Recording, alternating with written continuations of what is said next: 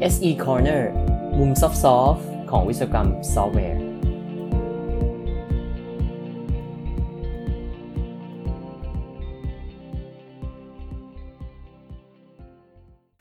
สวัสดีครับ SE Corner episode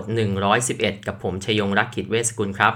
episode นี้เนื้อหาแปลกแตกต่างไปนิดนึงนะครับ จะเป็นการสัมภาษณ์นะครับ สัมภาษณ์คุณศราวุทธ์ แสงอรุณ ซึ่งเป็น Head of Automation Engineering ที่บริษัทกรุงศรี Nimble นะครับเล่าเรื่องนิดหนึ่งว่าผมสัมภาษณ์ผู้เชี่ยวชาญในด้านการทำ quality assurance แล้วก็ testing มาหลายท่านนะครับ ส่วนหนึ่งใช้เป็นเนื้อหาให้กับนักศึกษาที่เรียนในวิชาวิชาชื่อนี้แหละ Software Quality Assurance and Testing นะครับที่คณะ ICT ที่มหิดล แล้วสำหรับคุณสราวุธเนี่ยคิดว่ามีประโยชน์ แล้วก็ตัวคุณสราวุธเองก็อยากจะให้เผยแพร่ให้กับคนทั่วไปได้ฟังด้วยนะ ผมก็เลย ขอเอามาลงใน podcast SE Corner ด้วยนะครับ ซึ่งเรื่องราวในวันนี้ก็จะเป็นการพูดกันเรื่องบทบาทของ Quality Assurance นะครับ Quality Assurance Engineer ทำอะไรบ้าง แล้วก็มี skill set อะไรที่จำเป็นในการที่จะเป็น QA ที่ดีนะ รวมถึง career path ในการเป็น QA มีอะไรบ้าง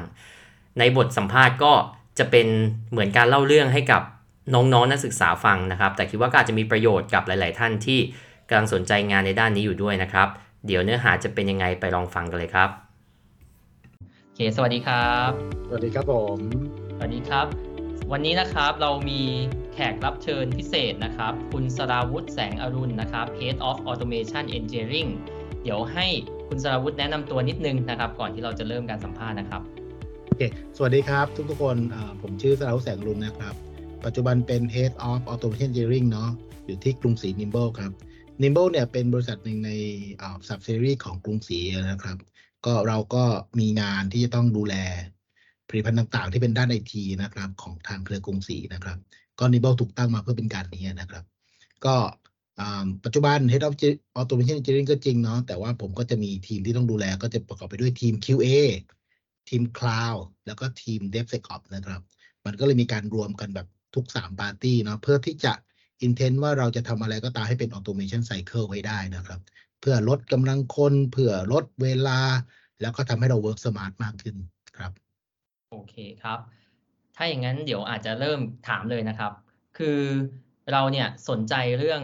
การพัฒนาซอฟต์แวร์ แล้วก็คิดว่าทุกคนก็คืออยากพัฒนาซอฟต์แวร์ที่มันมีคุณภาพดีเนาะโดยเฉพาะซอฟต์แวร์จากธนาคารหรือแบงก์เนี่ยมันมีเรื่องทั้ง security เรื่องความเชื่อใจของผู้ใช้เนาะนู่นนี่นั่นหลาย ๆ อย่างเนี่ย ในมุมของคุณศราวุทธ์แล้วก็ทีมนะครับ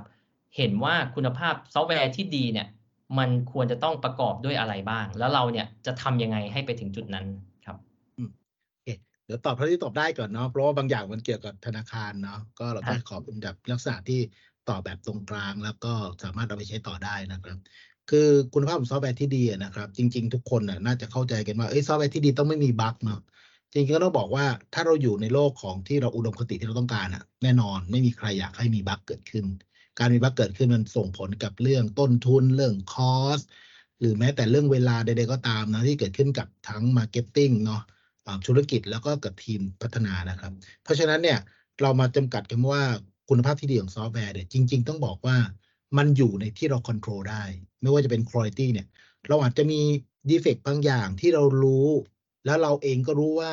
คุณภาพของงานของเราที่ออกไปอะ มันอยู่ในเกณฑ์ดีเนาะแต่อาจจะมีจุดเล็กๆน้อยๆที่เรารับความเสี่ยงได้นะครับ แล้วก็ไม่ใช่แค่เราอย่างเดียวเนาะก็ต้องเป็นทุกปาร์ตี้ที่เกี่ยวข้องกับเรานะครับ รับความเสี่ยงได้ แล้วเหนือสิ่งอื่นใดฮะเราต้องรู้ว่าความเสี่ยงนั้นจะเกิดขึ้นได้เมื่อไหร่ แล้วเราจะจัดการมันยังไง สิ่งเหล่านี้ครับเลยบอกว่าถ้าคุณสามารถเข้าใจตัวที่คุณพัฒนา ตัวที่คุณปล่อยให้กับลูกค้า รวมถึงสิ่งที่คุณอยากจะเป็นต้องพัฒนาต่อไปเนาะอาจจะเรียกว่า defect หรือเรียกว่า bug ก็ได้ ถ้าคุณเข้าใจธรรมชาติของมันทั้งหมดอะครับ เรายังมองว่าเป็น high quality product หรือว่าเป็นซอฟต์แวร์อยู่นะครับ อืม โอเค เพราะฉะนั้นคือเดี๋ยวผมขอสรุปความเข้าใจเนาะก็คือว่าไม่ใช่ว่าโก หรือว่าเป้าหมายหลักของเราคือพยายามจะกำจัดบั๊กให้โอ้โหหมดสิ้นไปร้อยเปอร์เซ็นซึ่งจริงๆอาจจะเป็นไปไม่ได้ด้วยซ้ำใช่ไหมครับ แต่ว่าเราเนี่ยจะต้องรู้ว่าอันไหนที่สำคัญ อันไหนไม่สำคัญ ระดับไหนที่เรายอมรับได้ใช่ไหมซึ่งเป็นเอ่ออาจจะมีผลกระทบไม่สูงมาก อันนี้เราอาจจะพอรับได้ เพื่อให้ใช่โปรดักออกไปได้ก่อนอะไรอย่างนี้ใช่ไหมอันนี้จะเป็นงานหลักที่จะการันตีว่าเอ้ยนี่คือซอฟต์แวร์ที่มีคุณภาพดีใช่ใช่โอเคก็ก็ก็ต้องขยายความอีกนิดนึงว่าจริง ๆ แล้ว product ของแบงก์ที่เราทำออกไปนะครับ ปกติต้องบอกว่าโอ้โหคุณภาพดีมากนะครับ มันอาจจะมีจุดเล็กน้อยอย่างเช่น ปุ่มมันอาจจะเล็กไปหรืออะไรอย่างเงี้ยไอ้พวกเหล่านี้ครับที่เราบอกว่าเราอาจจะเก็บไว้เพื่อทำใน batch ถัดไปเนาะเพราะเราก็อยู่อยู่ในโลกของการพัฒนามันจะมีเวลาเป็นตัวกำหนดนะครับ บางอย่างถ้าเราต้องส่งของภายในวันวันนี้แล้ว แต่ว่าเรายังมีของเล็กๆน้อยๆที่ต้องทำให้เรียบร้อยเนาะถึงแม้มันเป็น defect แต่ว่ามันเป็นสิ่ง defect ที่เรารับทราบและรู้เนี่ยครับอาจารย์ มันก็จะอยู่ในสิ่งที่เราควบคุมได้ครับ โอเคครับ งั้นเดี๋ยวขอถามต่อเนื่องนิดนึงก็คือว่า ซอฟต์แวร์ปกติเนี่ยซอฟต์แวร์ขนาด Enterprise อย่างแบงค์เนี่ยออกมาแล้วมันก็ไม่ได้ว่าปุ๊บหายไปภายในเดือน 2 เดือนเนาะมันอยู่ไปเป็นปีๆเรามีวิธีที่เราจะการันตี หรือว่าเราจะทำให้มันยังคงมีคุณภาพดีไปตลอดต่อเนื่องในทุก ๆ การอัปเดตได้ยังไงครับ อืม เป็นคำถามที่ดีมากครับอาจารย์ ต้องบอกว่าในการพัฒนาแล้วก็ในการที่จะดูแลของใดๆก็ตามที่มีคนใช้จำนวนมากเนาะ ดยเฉพาะสิ่งที่เป็นเรื่องเกี่ยวกับความปลอดภัยแล้วก็เป็นเรื่องแบงกิ้งอะครับ มันจะมีทีมประกอบภายในเนาะหลากหลายทีมมาก แล้วแต่ละทีมก็จะมีความรับผิดชอบที่โฟกัสกันว่าตัวเองต้องทำอะไรบ้างนะครับ เพราะฉะนั้นเนี่ยเวลาเราจะบอกเรื่องเกี่ยวกับการพัฒนาเนี่ยเราจะพูดถึงรดแมพที่เกิดขึ้นเนาะมันจะไม่ได้ดูแค่ว่าเดือนสองเดือนแต่เป็นรดแมพที่ใหญ่กว่ายาวกว่านั้นนะครับ ไกลกว่านั้น เพราะฉะนั้นเนี่ยสิ่งที่เกิดขึ้นคือเราจะเห็นทันทีว่าเราจะปล่อยของในช่วงเวลาทำของในช่วงเวลา แล้วก็เราก็พยายามจะ maintenance ของเราเนี่ยครับให้อัปเดตตลอดเวลา มันก็จะมีคนที่เกี่ยวข้องจำนวนมากนะครับ ที่ทำให้ผลิตภัณฑ์ในการที่หรือของไอทีที่เราปล่อยออกไปให้ลูกค้าใช้เนี่ย มั่นใจว่าเฮ้ยมันตรงกับสิ่งที่ลูกค้าต้องการ ความปลอดภัยมีคุณภาพที่เราต้องการให้มี มันตรงตามนั้น รวมถึงต้องบอกว่าอีกทีมหนึ่งที่เราอาจจะลืมกันไม่ได้เลยนะก็คือทีม operation เพราะว่าใดๆก็ตามถ้าเราปล่อยของไปที่ไม่ดีมากเกินไป แล้วเราเองก็รู้สึกว่ามันถูกบีบด้วยเวลาแล้วเราต้องยอมปล่อยเนี่ย สุดท้ายของเหล่านั้นจะกลายมาเป็นแบบคอสที่ทำร้ายเราทีหลังทีม operation ก็จะทำงานหนักเนาะทุกอย่างมันก็จะกลายเป็นเรื่องเกี่ยวกับที่ทุกคนต้องช่วยกันรีวิวทีมโอเปอเรชั่นก็จะเป็นหน้าที่คอยช่วยกันรีวิวว่ามีอะไรบ้างที่จะปล่อยลูกค้า ทีมพัฒนาก็จะดูเลยว่าอะไรบ้างที่เราไม่รู้ เพราะฉะนั้นก็อยากจะบอกให้ทุกคนแบบเข้าใจว่าในการพัฒนาเนี่ยครับไม่ว่าจะเป็นโปรดักต์เล็กแค่ไหนเนาะ แต่เราต้องคิดตรงนี้ให้ครบ แล้วก็จะมีหลายทีมที่ช่วยวยกันคิดนะครับ อันนี้ก็จะเป็นสิ่งหนึ่งที่จะทำมั่นใจได้ว่าการเมนเทนคุณภาพแล้วก็ขณะเดียวกันก็คือของที่ยังให้กับทางผู้ใช้เนาะออกมาสม่ำเสมอด้วยสิ่งที่เราต้องการและคาดหวังครับ อืมครับ ฟังแล้วเข้าใจเหมือนว่าแบบทั้งทีมเนี่ย ซึ่งประกอบด้วยหลายส่วนอย่างที่ทางที่คุณสราวุธอธิบาย จะต้องคิดถึงสิ่งเนี้ยคือคิดถึงคุณภาพของมันเนี่ยตั้งแต่แรกเลยใช่ไหมแล้วก็วางแผนมาด้วยกันเลยว่าจะจะไปยังไงทั้งในมุม Operation มุม Development นี้ใช่ไหมครับ ใช่ครับ ใช่ โอเคครับ งั้นคำถามถัดไปนะครับก็คือว่าสำหรับนักศึกษาน้องๆที่เรียนอยู่นะครับเขาอาจจะไม่ค่อยเข้าใจว่าในมุมของการเป็น QA เนาะเป็น Quality Assurance Engineer เนี่ย มีหน้าที่อะไรบ้าง จะต้องทำงานอะไรบ้างนะครับ เดี๋ยวรบกวนคุณสราวุธช่วยอธิบาย เอาเป็นแบบ overview ก็ได้ครับ อาจจะกลางๆ ไม่เฉพาะสำหรับที่ที่บริษัทของคุณสราวุธก็ได้ว่า หน้าที่ของ QA Engineer ทำอะไรบ้าง ได้ครับได้ครับก็เอ่อจริงๆ ต้องเล่าให้ฟังว่าทุก ๆตำแหน่งเนาะมันเกิดจากลักษณะงานที่ต้องมีเกิดขึ้นนะครับ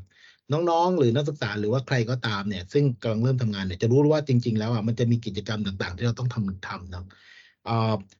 การพัฒนาซอฟต์แวร์ก็จะมีเริ่มตั้งแต่การออกแบบ การดีไซน์ การพัฒนาเนาะ coding เนาะที่ทุกคนรู้จักกัน รวมถึงต้องตรวจสอบว่าโค้ดที่เราออกมามันทำหรือเปล่า สิ่งที่ทางผมพูดไปอะครับ มันเป็นกิจกรรมหมดเลย พอมันเป็นกิจกรรมปั๊บเนี่ยพอเราเริ่มทำของออกมาให้มันใหญ่ขึ้นเนาะจากเล็กๆก็เป็นใหญ่ขึ้นนะครับ ของเหล่านี้ครับ มันเริ่มต้องหาคนรับผิดชอบ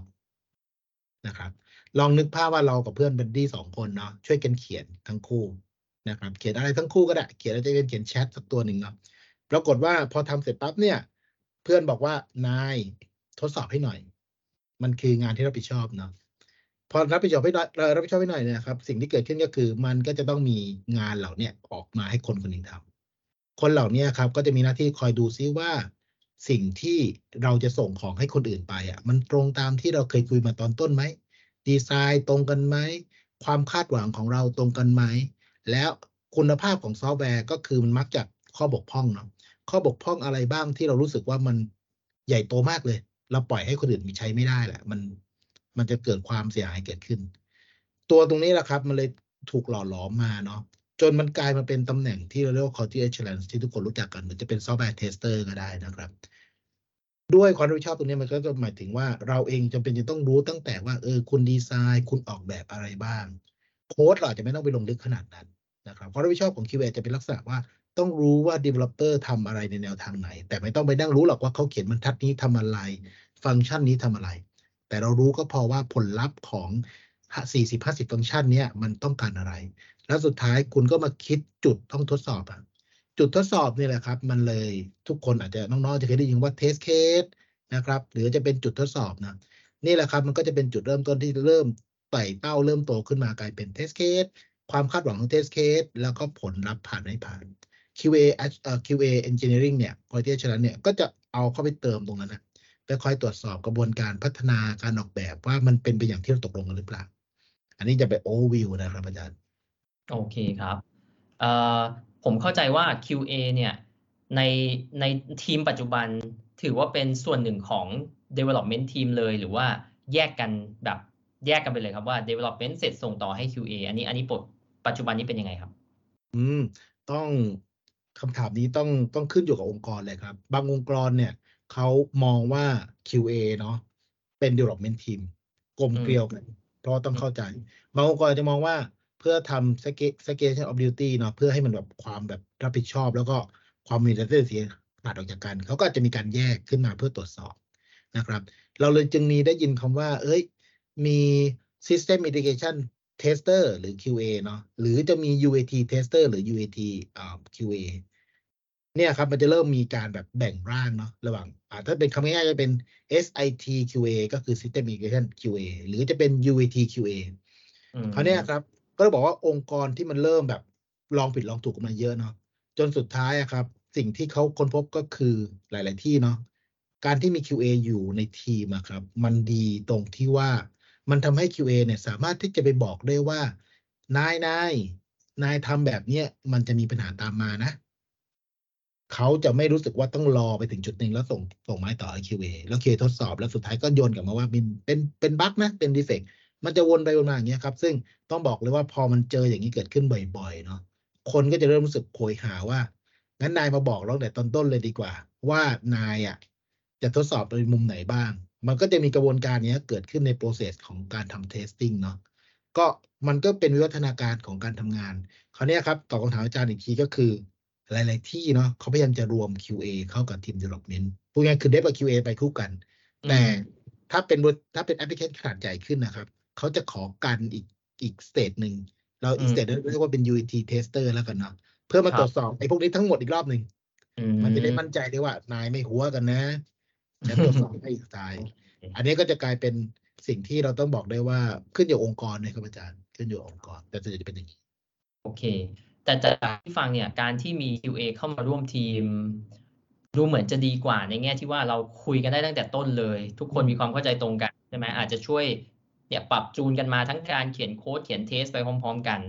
แต่สุดท้ายก็มีอาจจะมีด่านสุดท้ายอีกอันหนึงที่บอกว่าเป็น UAT QA อีกอันหนึ่งที่เช็คสุดท้ายอีกทีใช่ไหมครับ ใช่ ใช่ครับ ใช่ ครับ ถ้าอย่างนั้นเอ่อคำถามต่อมานะครับก็คือว่าสำหรับนักศึกษาที่สนใจใน role ด้านนี้นะครับ แล้วเขาอยากจะไปเป็น QA นะครับ ในอนาคต คุณสระคุณสราวุธมีคำแนะนำไหมว่า skill ที่เขาจำเป็นจะต้องมีที่จะต้องพัฒนาตัวเองเนี่ย เพื่อจะไปเป็น QA ที่ดีเนี่ยต้องมีอะไรบ้างครับ อืมจริงๆก็ต้องอยากบอกทุกคนที่สนใจใน role นี้นะครับว่า role นี้เนี่ย หลายคนอาจจะบอกว่าไม่ต้องไปนั่งลงโค้ดแล้ว ผมก็ต้องบอกก่อนนะว่าจริง ๆ มันอาจจะไม่ใช่ความคิดที่ถูกนะการลงโค้ดไม่ลงโค้ดมันเป็นอาจจะเป็นลักษณะที่ตัวเองต้องชอบ แล้วก็ทุกคนตอนเรียนอยู่ครับ ผมสามารถบอกได้ว่าทุกคนเป็น mini programmer ไปแล้วเนาะ mini programmer เพราะทุกคนได้เรียนทุกภาษามาก่อนแล้ว เพราะฉะนั้นทุกคนจะรู้จักการวางโครงของโคดดิ้งหรือการเขียนโค้ดนะครับ ก็เลยต้องบอกว่า QA เนี่ย มันเป็นตำแหน่งที่อาจจะต้องทำหลายอย่างนะครับ Q เอ่อ QA ที่ดีเนาะถ้าอาจารย์ถามว่า QA ที่ดีแล้ว QA ต้องทำอะไรบ้างเนี่ยเอ่อเอา QA ต้องทำอะไรบ้างก่อนนะครับ ต้องมีอะไรบ้างถึงเป็น QA จริงๆแล้วการเป็น QA เนี่ย คืออาจจะต้องเป็นคนที่เขาเรียกว่า attention to detail เริ่มใส่ใจในรายละเอียดเล็กๆน้อยๆคือแม้แต่การดีไซน์นะครับบางทีเนี่ยถ้าเป็นเรื่องใหม่โอเคเราอาจจะเป็นเริ่มต้นพร้อมกันกับเขา แต่ลองนึกภาพว่าดีไซน์เนี่ยมันผ่านมาสักหนึ่งปี แล้วมีคนไปขอแก้ดีไซน์นี้ในปีที่สอง สิ่งที่เราต้องคิดต่อนะครับว่ามันจะกระทบกับอะไรบ้าง QA ที่ดีมันต้องมีรู้สึกคำว่าเอะอ๋อเนาะสังเกต อยากจะพิสูจน์ว่ามันใช่เหรอที่คุณคุยกันหนึ่งสองสามมันจบแค่หนึ่งสองสามเหรอสี่ห้ามันหายไปไหน ความอืมเอะอ๋อตรงนี้แหละครับ มันเป็นสิ่งที่จะช่วยทำให้ QA อะน้องๆ QA ที่สุดที่จะเป็น QA เนาะต้องมีการรู้สึกแบบตั้งข้อตั้งคำถาม ตั้งข้อสังเกต นะครับ สิ่งเหล่านี้ครับก็คือจะเป็นสิ่งหนึ่งเนาะจะเป็นพื้นฐาน คราวนี้ อันนี้เมื่อกี้จะเป็นเรื่องใช้สกิลหรือ soft skill เนาะแต่ hard skill น้องๆ ก็ยังต้องมีเหมือนเดิมนะครับ น้องๆต้องทราบอยู่ดีว่า เออโอเค พวก network diagram พวกการทำงาน พวก computer coding ต่างๆ มันเป็นยังไง แล้วก็จะมากจะน้อยเนี่ยมันมันขึ้นอยู่กับเราเนาะแต่จะบอกว่ามันเราไม่ได้ทิ้งนะครับ การปรับตัวนั้นก็คือ hard skill เราต้องมีอยู่ แต่ soft skill ที่เป็นของ QA อย่างที่บอกว่า การแบบใส่ใจรายละเอียด สนใจการพูดคุยพวกเหล่านี้ครับจะเป็นสิ่งที่จะช่วยทำให้เราโตไปทางในสาย QA ได้อย่างดีเนาะนะครับ อืม อืม ฟังคล้ายๆเอิญผมชอบฟุตบอลใช่ไหมคล้าย ๆ เหมือนฝั่งกองหลังเนาะอืมจะเป็นอืม QA ครับกองหน้าบุกไปใช่ไหมครับ แต่ว่ากองหลังต้องหา จุดที่มันอาจจะแบบมีรอยรั่ว แล้วเราก็ต้องเข้าไปอุดใช่ไหมไป ไปกู้คืนมา หรือว่าเราต้องพยายามมองหาว่าเอ๊ะมันมีอะไรที่เขายังไม่ได้คิดถึงอยู่บ้างใช่ไหมก็เลยต้องเป็นคนที่เนี่ยต้องมี attention to detail หน่อยคอยดูจุดใช่ใช่ใช่ใช่จริง ๆ ถ้าเสริมอาจารย์พูดอาจารย์บอกเรื่องฟุตบอลก็เป็นเป็นโจทย์ที่ดี น้องๆหลายคนก็อาจจะชอบฟุตบอลเนาะฟุตบอลอืมสมัยใหม่เนี่ยคิวกองหลังจะเติมเติมเติมเกมบุกเนอะอืมใช่ใช่ใช่ QA ก็เหมือนกันนะการเป็น QA ก็ต้องรู้จักเติมเกมบุกด้วย การเติมเกมบุกก็อย่างที่บอกนะว่า ฉันคิดว่าสิ่งที่คุณทำอยู่ มันอาจจะมีปัญหาเกิดขึ้น เราต้องรีบบอกเขา แบบนี้มันคือการเติมเกมบุก คือไม่ให้เขาแบบเดินเพียงพรำเนาะแล้วสิ่งถ้าคุณทำอย่างนี้บ่อย ๆ บ่อย ๆ ทุกคนจะเริ่มหันมามองคุณว่ามีคำถามอะไรจะถามไหม เพราะว่ารู้สึกว่าคำถามคุณเป็นคำถามที่น่าสนใจมาก และทุกๆครั้งก็คือแบบช่วยทีมได้เยอะมาก มันก็จะกลายเป็นว่าสปอตไลท์ก็จะมาฉายที่เรา เพราะฉะนั้นในงาน QA จริง ๆ ถ้าถามว่าลงเทคนิคจ๋าไหมอาจจะไม่จ๋าเท่า developer แต่ความเฉียบเนาะความมั่นใจตรงนี้มันจะมาเกิดเกิดขึ้น แต่คุณจะมาจากไหนล่ะเหล่านี้เนาะมันก็ต้องมาจากความใส่ใจของของตัวเนื้องาน ความเข้าใจเนื้องาน คุณต้องเข้าใจอย่างถ่องแท้ว่ามันทำหน้าที่อะไรทำยังไง พวกเหล่านี้ครับ จริง ๆ ก็อาจจะบอกได้ว่าน้องๆหลายคนรู้สึกว่าเฮ้ยฉันทำได้ จริง ๆอะผมก็อยากจะบอกว่ามันก็ไม่ได้ยากที่จะฝึกเนาะแล้วก็อืมงาน QA ก็จะเป็นงานหนึ่งที่จะบอกว่าง่าย ก็ไม่ได้กล้าพูดว่าง่าย จะบอกว่ายากก็ไม่กล้าพูดว่ายาก แต่ขอแค่ว่ามันอยู่ที่คนว่าจะทำอะไรบ้าง skill อะไรบ้างนะครับ อันนี้ก็จะเป็นสิ่งที่ต้องฝากกับน้องๆนักศึกษาแล้วก็คนที่สนใจเนาะอืมอืมครับ ก็หลังๆ นี่ก็คือเป็นเทรนด์ว่าเราอาจจะต้อง proactive คือหมายว่าแทนที่จะมารออย่างเดียวเหมือนรอรับตั้งรับอย่างเดียวไม่ใช่เราต้องเข้าไปตั้งแต่ตอนถูกเลย คือตอนที่เขากำลังเขียนโค้ดเนี่ยเรารีบเข้าไปเอะเลยใช่ใช่เยี่ยมเลยเอ่อต่อเนื่องจากคำถามก็คือว่าโรในการเป็น QA เนี่ย มันมี career path ยังไงบ้างครับ ช่วยเล่าให้ฟังนิดนึงได้ไหมครับว่าเออโตยังไงอะไรเงี้ยครับ มันเป็นยังไงบ้าง ต้องบอกว่าจริง ๆ ถ้าเรามองในกรอบของคนที่เพิ่งเริ่มทำงานแล้วกันนะครับ จนถึงประมาณสักสองสามปีเนาะไม่เกินนั้นเนี่ย มันจะอยู่ในมันจะอยู่ในก้อนถ้าเป็นขนมชั้นก็จะเป็นชั้นที่หนึ่งเนาะซึ่งต้องเล่าให้ฟังก็แบบจากประสบการณ์ที่เคยเจอหลาย ๆ คนแล้วกัน น้อง ๆ เข้ามาก็ได้แบบเอ้ยอยากรู้ ไม่รู้ว่ามันคืออะไร มันก็จะมีจำนวนหนึ่งนะรู้แล้วไม่ชอบออกอืมมาถึงปั๊บโอ้ยฉันทำอย่างนี้เหรอ ฉันไม่ชอบเลยฉันกลับไปเป็นอีกสายดีกว่าไม่เป็นไรก็จะมีชนชุดหนึ่งชุดที่สองคือเริ่มปรับตัวได้ การปรับตัวได้เนี่ยครับ มันมีอยู่สองทางว่าพอปรับตัวได้ปั๊บเนี่ยองค์กรเขาเห็นว่าคุณจะไปทางไหนได้ดี ถ้าคุณเป็นคนที่เป็นหัวบิสเ e สหน่อยบิสเ e สในที่นี้คือแบบเขาเรียกว่าเป็นหัวแบบ systematic ค่อนข้างดีเนาะอ่า แล้วก็มีกระบวนการในการจัดเรียงข้อมูล มีการแบบสามารถที่จะเรียง consequence ได้ว่าอะไรเกิดก่อนหลังเนี่ย มันก็จะอยู่ในกลุ่มของแบบต้องไปเริ่มทำอะไรบางอย่าง ซึ่งบางองค์กรก็บอกว่าฉันอยากให้คุณทำเป็นเมนนวลเมนนวลนี่คืออาจจะต้องแบบนั่งคิด test case แล้วก็ execute test case นะอันนี้คือสายเมนนวลนะครับน้องๆ แต่ถ้าเกิดว่าบางองค์กรบอกว่า เฮ้ย พี่เห็นเรามีความเป็น programming skill ค่อนข้างสูง แต่อยากเป็น QA ใช่ไหมลองมาเป็น automate QA ดูไหม นะครับก็จะมี framework ไม่ว่าจะเป็นโรบอทจะเป็นแคตตาลอนจะเป็นไซเ r สจะเป็นอะไรก็ตามเนาะแต่จริง ๆ แล้วอะคนกลุ่มเนี้ยจะเริ่มมีเยอะขึ้นนะเพราะรู้สึกว่าฉันอะเป็น developer ได้ แต่ฉันไม่อยากเป็น developer จ๋าฉันไม่อยากจะต้องไปโอ้โหเรียนรู้แบบหลายๆอย่างที่มันลึกๆเนาะแต่ฉันแบบชอบ coding อยู่ แต่ฉันยังอยากเป็น QA อะมันก็จะมีคนตรงกลางตรงนี้เริ่มเยอะขึ้นเยอะขึ้นในตลาด แล้วก็อยู่ในเมืองไทยเนอะมันก็เลยต้องบอกน้องๆว่า ตอนเนี้ยถ้าเริ่มต้นของน้องๆอะครับ มันจะมีอยู่สองกลุ่มให้เราเริ่มเนาะ ก็คือเป็นเมนนวล QA กับเป็น Automate QA นะครับ แต่การเติบโตทั้งสายครับ มันก็จะเติบโตในเลเวลถึงจุดหนึ่งเนาะพอชั้นที่สองก็จะเป็นความเป็น specialist หรือ expertise เกิดขึ้นในสายงานนั้น ถ้าเรามองก็คือ senior แล้วกัน senior QA ที่เป็นสายเมนวลหรือจะเป็น senior QA ที่เป็นสาย automate มันก็จะดันไปเป็นแนวตรงก่อนพอถึงแนวตรงตรงนั้นนะครับ คราวนี้คุณจะเริ่มเห็นลู่ทางคุณแล้วว่า พี่ ชอบเมนวลมากเลย สนุกมากเลยเราได้คิด systematic เราไปด้านธุรกิจได้ เรามีเวลาไปนั่งเรียนรู้ว่าลูกค้าต้องการอะไร ต้องบอกว่า QA ในสายเมนวลก็จะต้องมีการคิดเผื่อแทนลูกค้าด้วยนะ ว่าถ้าลูกค้าเจออย่างนี้ลูกค้าจะทำอะไร เพราะฉะนั้นเนี่ยคุณอาจจะมีภาพของอ system flow ตั้งแต่เริ่มพัฒนาจนถึงลูกค้าอยากได้ ซึ่งมันก็เป็นโอกาสดีที่เราไปทำอย่างอื่นต่อได้ในอนาคตถ้าเราบางคนบอกว่าพี่ชอบงาน QA เมนวลอะแต่ไม่อยาก ไม่อยากดูแลคนอะรู้สึกว่ายังไม่พร้อมจะต้องรับผิดชอบชีวิตคนอื่นเนี่ยคุณก็ไปโตสายแบบ principal QA หรือจะเป็น QA specialist ก็ได้นะครับ หรือคุณบอกโอ้ยฉัน ฉันอยากทำเป็นแบบ people manager ละก็จะโตไปเป็น QA lead QA manager ได้ ซึ่งทุกวันเนี้ยตรงจุดนั้นนะครับ มันจะเริ่มไม่พัฒนา hard skill มากเท่าไหร่ละแต่เริ่มพัฒนาเป็น soft skill ในการดูแลน้องๆ ในการที่จะเป็น empathy ให้ได้ แล้วก็ในการที่จะบริหารชีวิตเขาไม่ได้เป็นสั่งเขาเนาะ แต่ทำให้ชีวิตเขามีความสุขแล้วก็รันงานได้อย่างมีความสุข สายตัวเมทก็จะเหมือนกันนะอาจารย์พอถึงจุดหนึ่งที่คุณเริ่มโตเริ่มเก่งขึ้นมา คุณอาจจะรู้สึกว่า ผมอยากโตไปทางเป็น QA ที่เป็นสาย main สาย automate แต่แบบลึกๆ มันก็จะเป็น specialist ได้ หรือจะ turn ไปอีกสายหนึ่งก็เป็น DevOps ก็ได้ เพราะว่าคุณมี programming อยู่แต่คุณแค่ไม่อยากลงโค้ดแต่คุณเข้าใจ flow ของ business ระดับหนึ่ง แล้วคุณรู้ว่าการทำงานของ development มีอะไรบ้าง มันจะเริ่มไปขยับไปเรียนรู้ในสายของ operation หรือสาย ops นะมันก็จะมีทางเดินได้ แต่หลังจากนั้นเนี่ยมันพี่ว่ามันค่อนข้างไกลนะผมว่าค่อนข้างไกล อีกสิบปีสิบกว่าปีเราค่อยกลับมาคุยเรื่องนี้กันอีกทีก็ได้นะครับ โอเค เข้าใจเลยครับ ก็จริงก็คือ career path ก็มีได้ยาวไม่ไม่ได้จบอยู่แค่การเป็นเทสเตอร์เอ่อตลอดไปเนาะมันก็ขึ้นไปเรื่อยๆนะครับ ไปจนถึงระดับเป็น management เป็นอะไรอย่างเงี้ยเนาะ โอเค งั้นคำถามสุดท้าย อาจจะไม่ใช่คำถามครับ เดี๋ยวรบกวนคุณสราวุธอาจจะฝากอะไรถึงน้องๆนิดนึงนะครับ ถ้าสำหรับเด็ก ๆ ที่ฟังแล้วอยากจะเป็น QA อะไรอย่างเงี้ยครับ เป็นคำแนะนำสุดท้ายก็ได้ครับ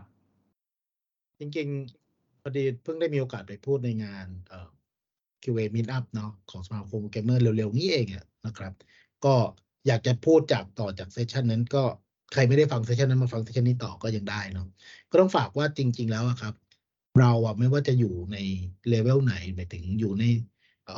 วัยไหนหรือว่าจะเป็นการทำงานในจุดไหนเนาะสิ่งนี้เกิดขึ้นก็คือเราต้องรู้สึกว่าอยากจะพัฒนาตัวเองไปตลอดเวลานะครับ เพราะฉะนั้นเนี่ยเราเองควรจะต้องรู้ตัวเองเนาะว่าอะไรบ้างที่เป็นจุดเด่นของเราณวันนี้ อะไรบ้างที่เราอยากจะพัฒนา อะไรบ้างที่รู้สึกโอ้โหมันตัวเราเองเข็นยากเหลือเกินแม้แต่ตัวเราเองก็ยังแบบรู้สึกว่ามันยากเนาะพยายามจะทบทวนตรงนี้ครับบ่อย ๆทำไมถึงต้องทำเนาะเพราะว่า สุดท้ายถ้าคุณรู้ว่าตัวตนคุณเป็นยังไงอะ คุณลองเติมเหล่านั้นนะครับ หาช่องทางในการเติมเนาะอะไรที่ดีอยู่แล้วที่ทำให้คุณเป็นตัวคนแล้วคุณแบบทุกคนสปอตไลท์ไปที่ตัวคุณได้อันนั้นให้เพิ่มไปเรื่อยๆเนาะอย่าพยายามลด เพราะสปอตไลท์จะยิ่งใหญ่ขึ้นเรื่อย ๆ อะไรก็ตามที่เป็นจุดตรงกลางที่คุณอยากจะ improve ครับ ให้ทำต่อ ให้ทำต่อจนถึงวันหนึ่งมันจะกลายเป็นจุดเด่นของคุณได้นะครับ อะไรก็ตามที่เป็นจุดรู้สึกว่าคุณแบบอยากพัฒนา อันนี้แล้วแต่โจทย์แต่ละคนถ้าคุณมีเวลาว่างคุณก็ทำก็ได้ เหมือนกันเราบอกว่า ถ้าคุณเป็นปลาเนาะคุณก็พยายามว่ายน้ำให้เร็ว คุณไม่ต้องพยายามที่จะแบบลองไปอยู่บนยนแบบพื้นดินจากห้าวิสิบวิอันนี้อาจจะต้องค่อยทำทีหลังก็ได้นะถ้าคุณทำได้ เพราะฉะนั้นต้องฝากทุกคนน้องๆวัยนักศึกษา หรือว่าคนที่เริ่มทำงานนะครับ สิ่งนี้อยากให้เกิดก็คือการเติมไฟตัวเองเป็นแพชชั่นเพราะว่าตัวนี้ครับจะช่วยทำให้คุณไปได้ต่อเรื่อยๆ hard skill สำคัญนะครับ แต่อย่าลืม soft skill เพราะถึงจุดหนึ่งแล้วอะการเป็น โรในการทำงานที่ดีอะไม่ว่าจะเป็นโรไหนก็ตาม developer QA project manager สิ่งหนึ่งที่สำคัญมาก ๆ คือ communication แล้วก็ interpersonal ซึ่งของเราเนี่ยครับจะช่วยผลักดันคุณให้ไปต่อในทุก ๆ สายงานได้ วันหนึ่งคุณรู้สึกว่าฉันเป็น QA ฉันเบื่อแล้วอะเพราะฉะนั้นอะถ้าเกิดว่าคุณมี soft skill อยู่อะครับ คุณจะเริ่มหา passion ได้ในการที่จะเทิร์นออกไปซ้ายหรือขวา soft skill จะเป็น ตัวที่ทำให้คุณช่วยเดินได้ง่ายขึ้น hard skill มันต้องมีอยู่แล้วเนาะและอย่างที่ผมบอกก็คือ hard skill เติมไปเรื่อยๆฮะ soft skill ก็อย่าทิ้งครับประมาณนี้โอเคเยี่ยมเลยครับ ขอบคุณมากๆเลย ก็เด็กๆก็ลองดูเนาะว่าตัวเองชอบด้านนี้ไหมนะครับ แล้วก็อย่างที่คุณสราวุธบอกเราเรียนรู้อยู่เสมอ ปรับปรุงตัวเองพัฒนาตัวเองไปเรื่อยๆนะครับ โอกาสก็มีเข้ามาเรื่อยๆอยู่แล้วเนาะเราเตรียมตัวเองให้พร้อมก่อนนะครับ วันนี้ก็ขอบคุณมาก ๆ เลยนะครับ คุณสลาวุฒิที่มาแชร์ประสบการณ์แล้วก็ไอเดียกับน้องๆนะครับ ขอบคุณนะครับได้ขอบคุณอาจารย์สวัสดีครับ